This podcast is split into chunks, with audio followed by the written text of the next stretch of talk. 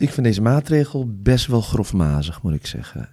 Want waarom is er gekozen voor bijvoorbeeld een niveau van 5 ton?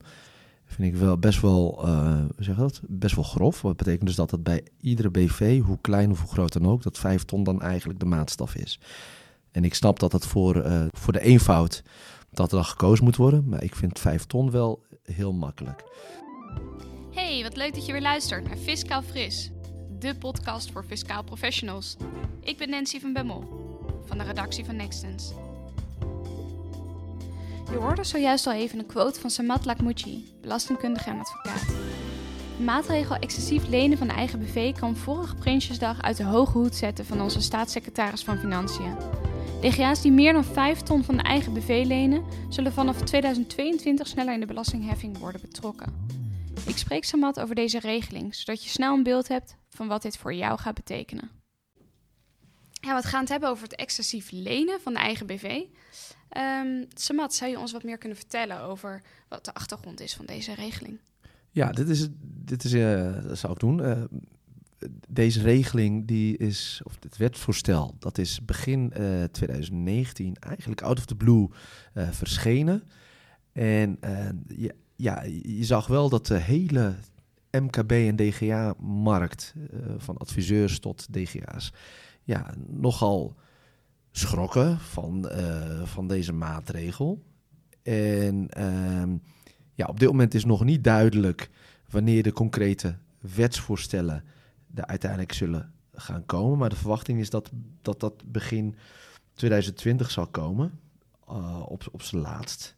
Um, en die hele maatregel is in feite uh, bedoeld om het excessief lenen van de eigen BV tegen te gaan want de, uh, de, de, de, Belastingdienst en de staatssecretaris die zijn van mening dat er op dit moment te veel van de eigen BV wordt geleend. En op die manier te veel aan belastinguitstel um, en in bepaalde gevallen belastingafstel wordt gedaan. En uh, dat is eigenlijk de, de, de reden om uh, deze maatregel te, voor te stellen. En als je kijkt naar de toelichting bij dit hele voorstel, dan zie je dat dat uh, inderdaad vanwege het, hè, uh, om dat excessief lenen tegen te gaan is. Maar tegelijkertijd is het ook omdat men merkt dat, ja, dat er toch te veel wordt opgepot in de eigen BV. Dus dat is de gedachte die, die er heerst. En een ander, andere reden om hier iets aan te doen is het feit dat hè, dat, eh, dat, dat, is, eh, dat, dat kun je wel teruglezen in toelichting, is dat de Belastingdienst toch wel wat moeite heeft hier en daar om dat excessief lenen nu al aan te pakken. Ja. want dan probeert de Belastingdienst dus wel met te stellen dat er sprake is van dividenduitkering of een uh, loonbetaling of een pensioenuitkering.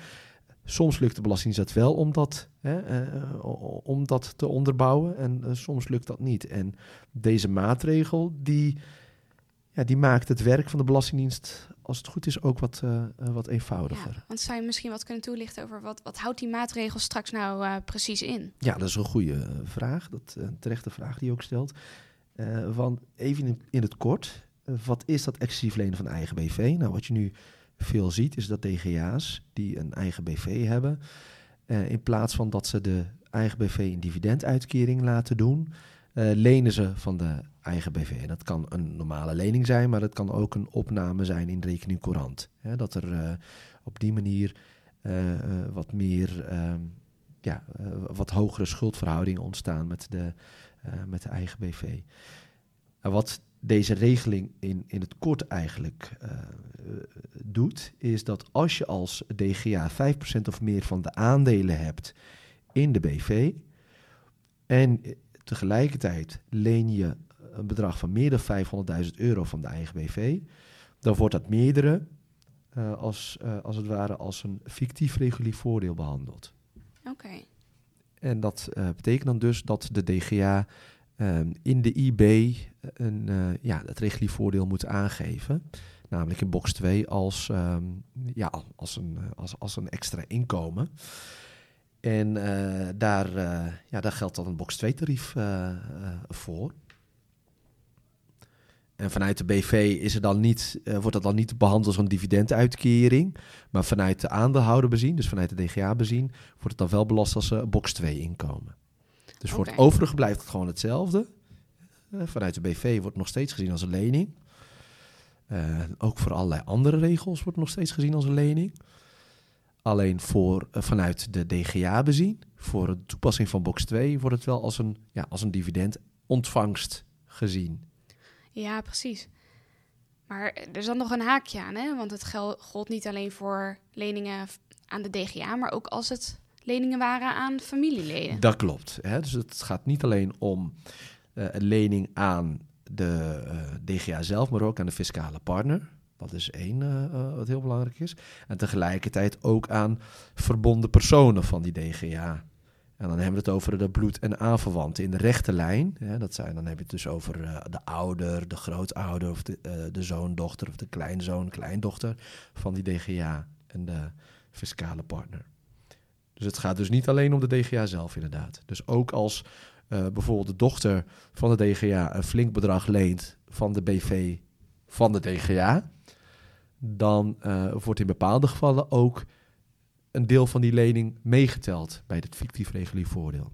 Je zegt een deel van die lening. Ja, dat Hoe hangt er namelijk vanaf, inderdaad. Ja, dat hangt er namelijk vanaf eh, of er inderdaad meer dan 5 ton wordt geleend.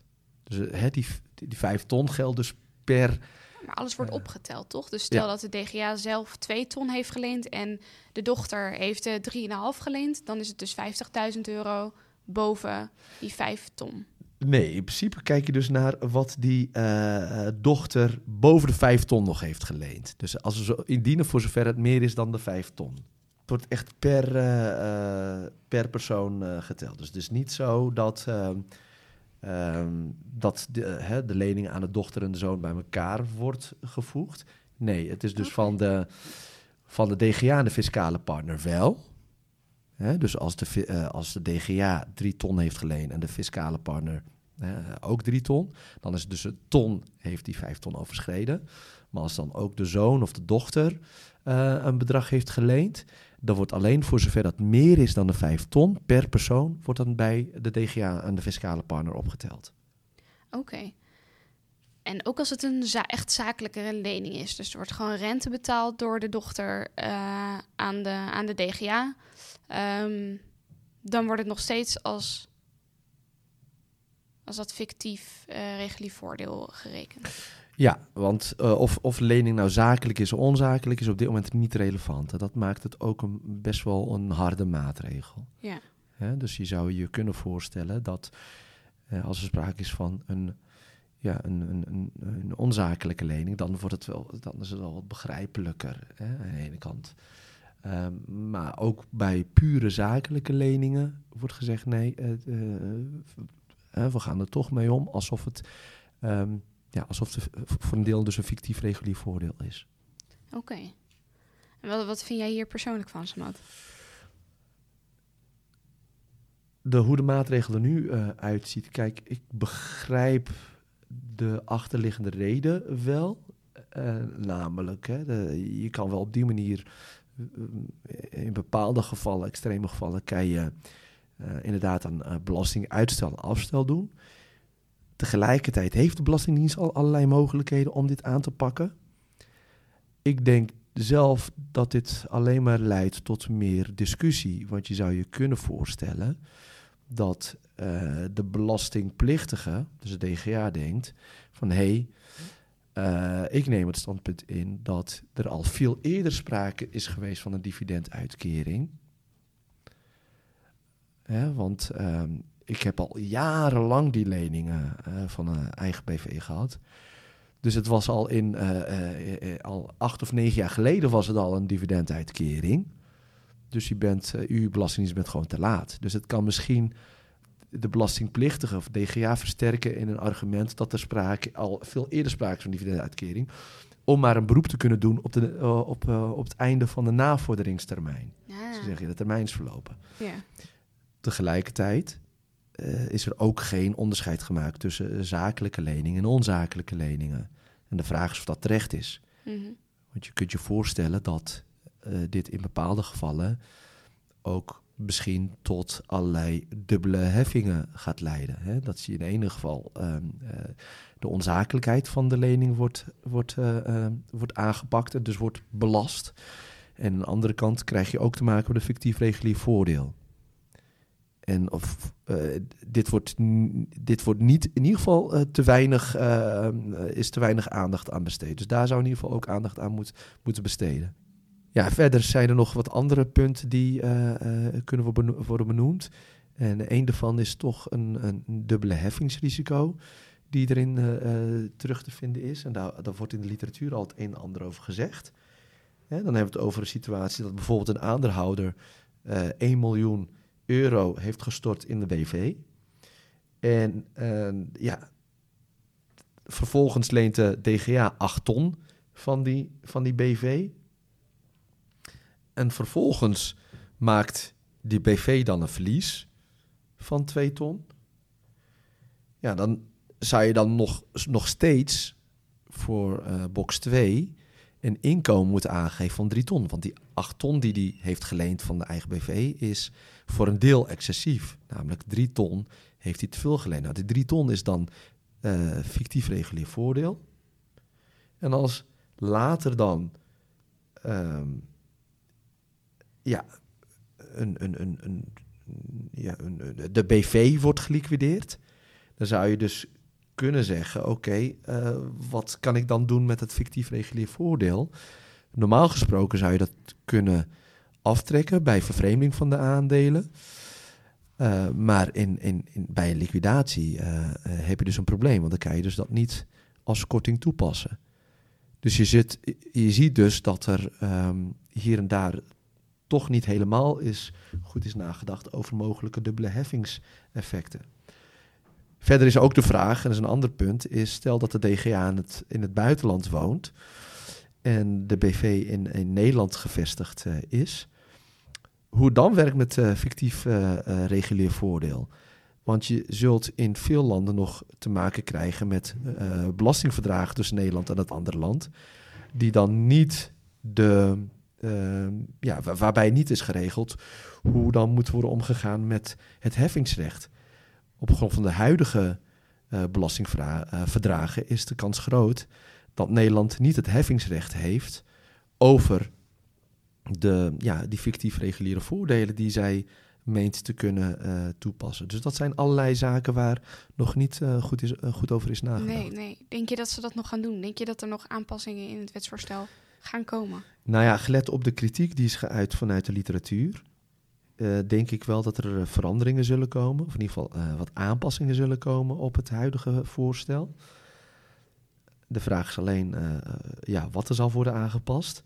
En ik denk dat, ja, ik hoop dat het met name zal gebeuren met, ja, op het gebied van die dubbele heffingsrisico's die ontstaan. Ja, en de vraag is verder um, of er nog allerlei uh, wellicht tegenbewijsmogelijkheden worden gegeven. Maar het laatste zal wel weer lastig worden, omdat dat alleen maar meer werk gaat opleveren voor de Belastingdienst. Maar als je kijkt naar de reacties uit de literatuur, dan uh, zul je, ja, dan kun je wel verwachten dat er nog wel het een en ander wordt uh, aangescherpt. Ja, aangepast. precies. Ja, want je zei dat er kan onwijs veel discussie gaan komen over ja. wanneer dan uh, ja, die lening als fictief voordeel kan worden aangemerkt. Um, gaat het ook leiden tot rechtszaken, denk je? Ja, op dit moment wordt er al regelmatig geprocedeerd over of een lening van de eigen BV een echte lening is.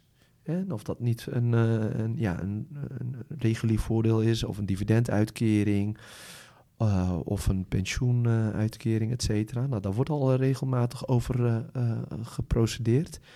En ik denk dat dat, wat je in het verleden in ieder geval regelmatig ziet, is dat de DGA zegt van hé, hey, allemaal leuk en aardig dat u zegt dat een dividenduitkering is, hè, dat die lening een dividenduitkering is. Maar dat had u eerder moeten zijn, want ik heb die lening al vele jaren lang. Dus dat soort stellingen gaan wel naar voren komen. Ja, ja, ja. Dus ik denk dat het met name ook op dat soort uh, stellingen uh, zal worden geprocedeerd. Ja, je hebt natuurlijk ook je eigen praktijk. Ja. Verwacht je met jouw klanten nog problemen of ben je daar al mee bezig? Nou ja, er zijn een aantal klanten die eh, eh, best wel wat hebben geleend van hun eigen BV. Ehm, maar die discussie speelt nu al. Dus ik, ik adviseer klanten nu al, als, als ik het idee heb dat ze best wel een hoge rekening courant schuld hebben op de eigen BV of een lening op de eigen BV, om daar toch even goed naar te kijken. want die kunnen nu al de discussie hebben of de discussie ontlokken dat er in feite geen sprake is van de lening, maar van een dividenduitkering of van een loonbetaling. Dus ik adviseer de klanten nu al. En uh, die excessief lenenmaatregel die eraan gaat komen, ja, dat zal, uh, dat zal alleen maar uh, ja, nog meer aanleiding geven voor, um, voor de klanten die ik heb om er iets aan te doen. Dus en als ik kijk naar de, de, de, mogelijkheden om dit op te lossen, zie ik, zoals dat ook met de, ja, onder de huidige regels zijn, dan zijn er verschillende oplossingen mogelijk. Of je, of je laat de DGA uh, eh, lenen van een derde. En die lening die van een derde wordt uh, aangetrokken, die wordt dan gebruikt om de schuld aan de eigen BV deels af te lossen. Of je kan ervoor zorgen dat de BV een dividenduitkering doet. Ja, maar de vraag is of dan de BV wel voldoende gelden heeft om dividenduitkering te doen. En of dat om andere reden überhaupt mogelijk is. Hè? Want er moet natuurlijk wel voldoende, ja, voldoende mogelijkheden zijn om die dividenduitkering te doen. En ja, verder zou je je natuurlijk ook kunnen bedenken dat er, dat er privébeleggingen worden overgedragen aan de eigen BV. Nou, er zijn dus verschillende mogelijkheden. En ik denk dat over het algemeen de mogelijkheid van de dividenduitkering de beste optie is.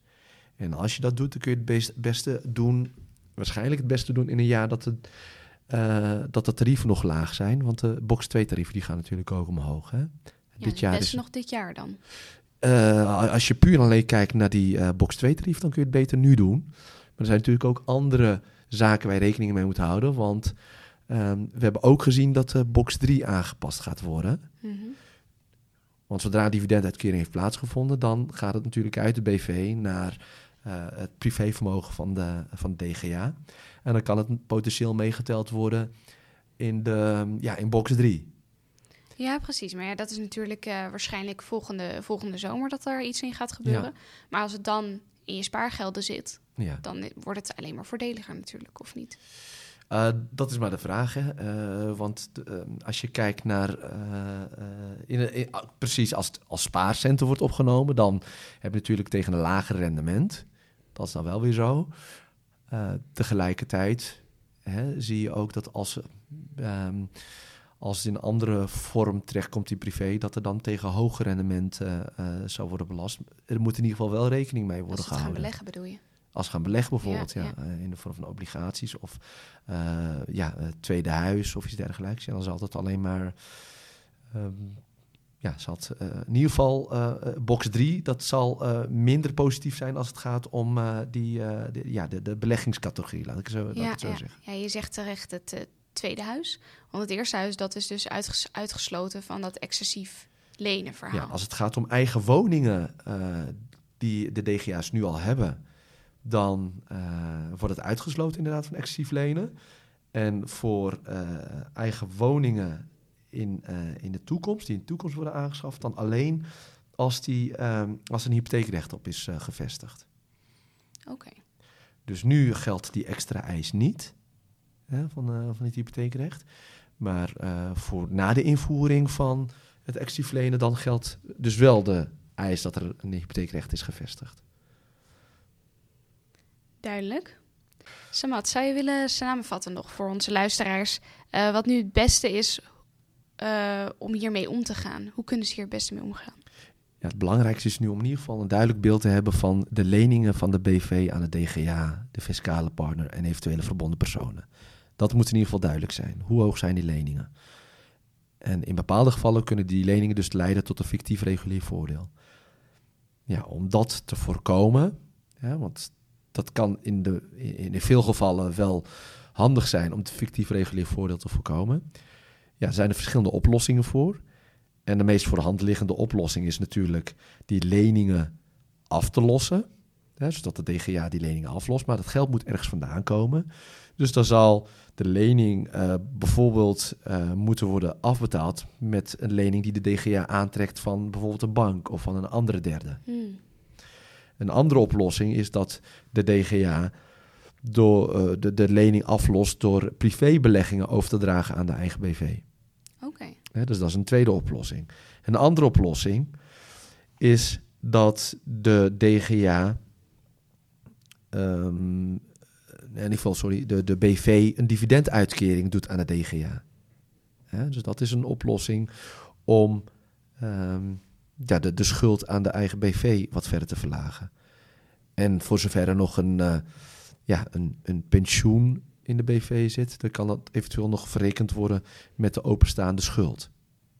Nou, als je kijkt naar de verschillende oplossingen, dit zijn even enkele oplossingen die, uh, uh, die ik noem, dan lijkt die van de dividenduitkering de meest voor de hand liggend te zijn. Um, omdat je, ja, je zit dan natuurlijk wel met de dividendbelasting, maar dat is uh, vaak, wat, ja, vaak wat eenvoudiger dan als je het hebt over bijvoorbeeld de overdracht van privébeleggingen aan, aan de BV. Ja, want stel dat uh, het, het, gaat om een pand, dan zit je met allerlei andere uh, issues, bijvoorbeeld overdrachtsbelasting, Ja, ja. dat soort zaken.